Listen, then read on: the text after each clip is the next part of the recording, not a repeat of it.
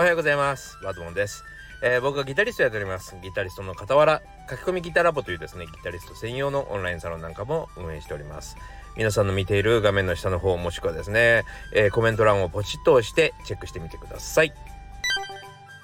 おはようございます。バドマンでございます。えー朝の4時にですね収録しております。というわけでですね。え朝の4時なんですけども今ね5度ぐらいあるんですよ。5度。5度も結構寒いと思うけどえっ、とね2度ぐらいになるとマジで寒いんですよ。もう痛くなってくるっていう感じかな、えー5度はまだマシですね。車の中にいたらあのー暖房つけなくてもそんなにはそんなにはもう足先がみたいな感じはないですね。いや随分暖かくなってきましたし今日はお昼間20度ぐらいまでね、えー暖かくなるそうなので、えー洋服選び注意して、えーお出かけください。ちょっとラジオっぽいことを言ってみましたはいえーコーヒー飲みながらゆっくりやりたいと思います、えー今日はですねそうだなえーネット上での、えー人との付き合い方の勧めということでですねお話ししていきたいなと思います。はい。えーというわけでですね今日あというか昨日は何をやっていたかというとですねここね、え1週間ぐらいかなちゃんと言うと1週間ぐらいですねえーとジャズのスタンダード曲というスタンダード曲って言っても分かんないよね。あのねジャズって音楽はですね普通のすいわゆる例えばえっとなんだろうな。うん今クイーンが来てますからクイーンとかね。えー、なんだろうな。まあ、矢沢永吉さんとかね。桑田佳祐さんとか。そういうアーティストのようにオリジナルを書くっていうことが最優先ではなく、えー世界の名曲みたいなのをですね演奏するというベースがあるんですよ。ジャズの発祥ってもともとあのミュージカルでやってるこのミュージカルで、えー演者さんたちがこう演技されてるじゃないですか。その下にオケピというのがあってですね、えーミュージシャンがその穴の中に入って譜面だけ見ながら演奏して要はそのドラマにというかその演劇、えー、なんていうの？劇にですねあの効果音とかを生演奏でつけてた人たちがいるわけですよね。その人たちが、えーライブハウスとかに行ってですね自分の実力を試したり練習のためにとかって集ってですね、えーその演奏したい演奏したいんだが、えー曲がないとね演奏ができないんでああのいつも使ってる仕事の譜面で仕事の譜面をベースにその曲をもう好き放題テンポテンポ速くしたりとかコード変えたりとかめちゃくちゃ早弾きしたりとか、えーそんな風に演奏しようじゃないかセッションでやろうじゃないかっていうところから始まった音楽と言われてるんですねまあそこの始まりは僕は見 見たわけじゃないけどでもまあこういう風に言い伝えられてるんですよ。まあというわけでですねその世の中にある既存曲を、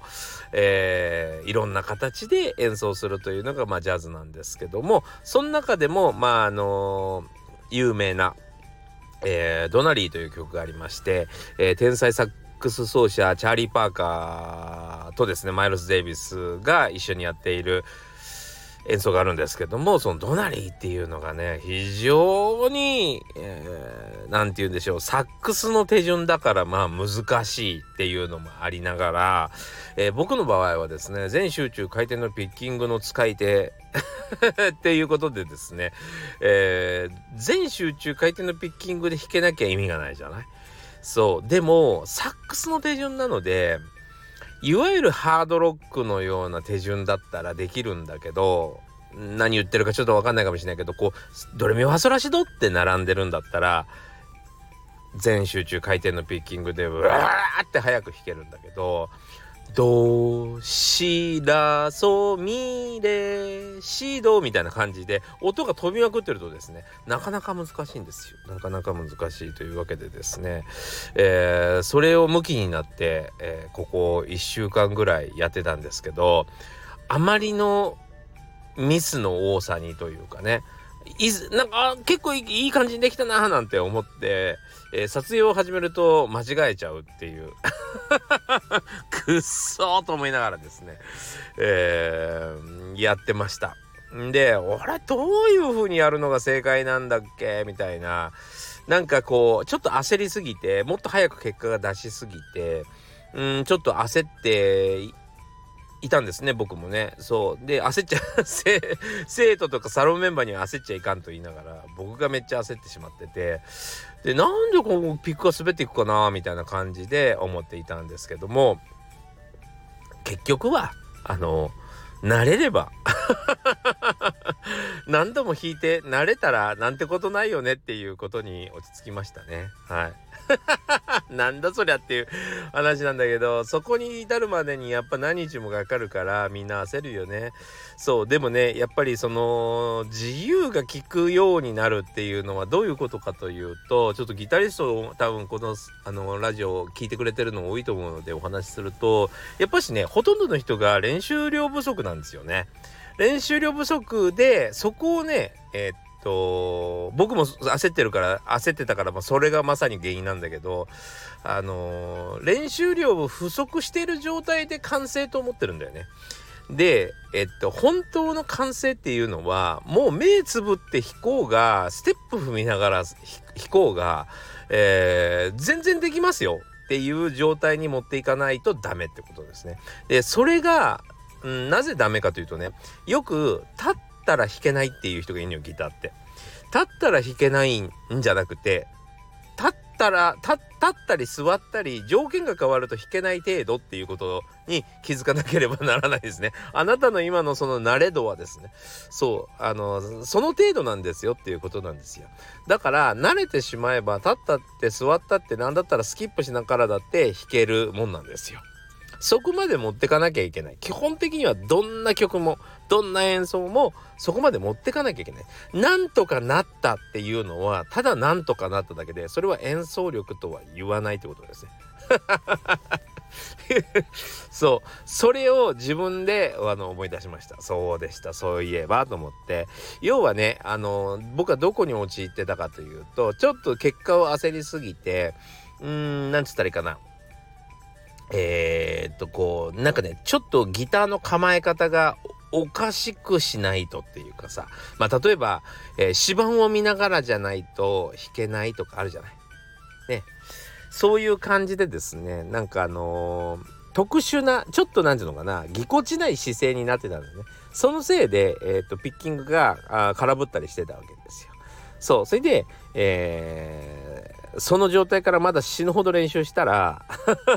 もう手が痛いってでも手がもう毎日熱熱持ってるよみたいな、えー、ぐらいまで練習したら、えーと、どんな格好でも演奏できるようになって何だったら目つぶっても平気だよねみたいな ところまで行ったんでピックがちゃんと当たるようになったんですよ。そこまで練習しなきゃいけないですよね。これがまあ普通でございます。ここがもうあの何て言うの？基準でございます。そう。それをねあのー、忘れておりました男性ねテンポが260っていうバカ早で練習してたので260で演奏しようとしてるからダメなのかなみたいなところに頭がいっちゃってそうそれにちょっとねいやあのー、慣れなきゃいけないってことにいろんな格好で弾けるぐらい楽勝にならなきゃいけないってことに頭がいかなかったね いやめちゃくちゃ時間かかっちゃったけどなんとなんとかあのー気持ちよく演奏できるようになりました。はい。えー、まだまだ早く弾けるんですけど、ちょっと他のことに、えー、労力を変えていこうかなと思ってますけどね。まあ、あの、立って弾けないっていう人は、えー、ぜひ、えー、参考にされてください。何歳からでも早弾きはできる。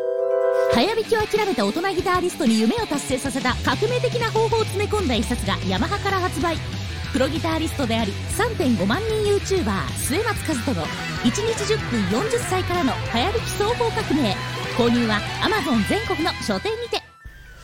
さあというわけでですね、えー、ネットでの人の付き合い方っていうことでですねお話ししていきたいなと思うんですけども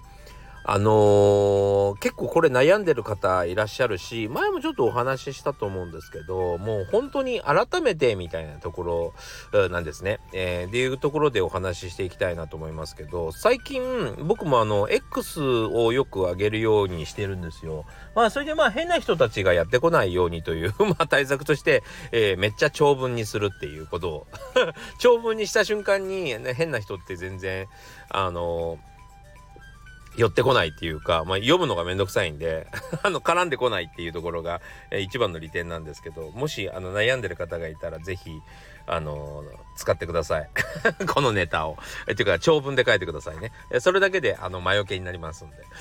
えー、でもですね、えっ、と、そう書いても、もうしっかりとその文章が読めるという方々は、やっぱり、あのー、お返事をくださるんですね。それでもやっぱり、あの、無視したりしてます。無視というかスルーと言ったらいいかな。はい。えー、そのスルーする理由なんですけども、ここ結構大事なところかなと思うんですけど、まあ正直、その、何言ってるかわかんないんですよね。この人はわざわざ僕に返信して何が言いたいんだろうが、まあほとんどわからない状態になってるんですね。で、何言いたいのかよくわかんない文章を書いてるってことをちょっと分かった方がいいんじゃないかなと思うんですよ。はい。なんかね、あの、なぜその、なんかよくわかんない文章を書いてくるかは、もう原因がほとんど分かっていて、えー、それはね、あのー、もう文章を見たらわかるんですけど、僕の話に乗じて、僕の話、僕が書いた長文に乗じて、自分の言い分を言いたいんですよね。自分の話したい人たちばっかりなんですよ。そう。あのーね、僕の話を聞くふりをして自分の話をしたい人たちが書いてくるわけですね。なので、スルーでだ、スルーで大丈夫なんですよ。そう、あのー、そこですよね。はい、なんか、なんかね、最近やっぱり人の話に乗じようとする人たちが 多いかなと思ってますね。はい。まず、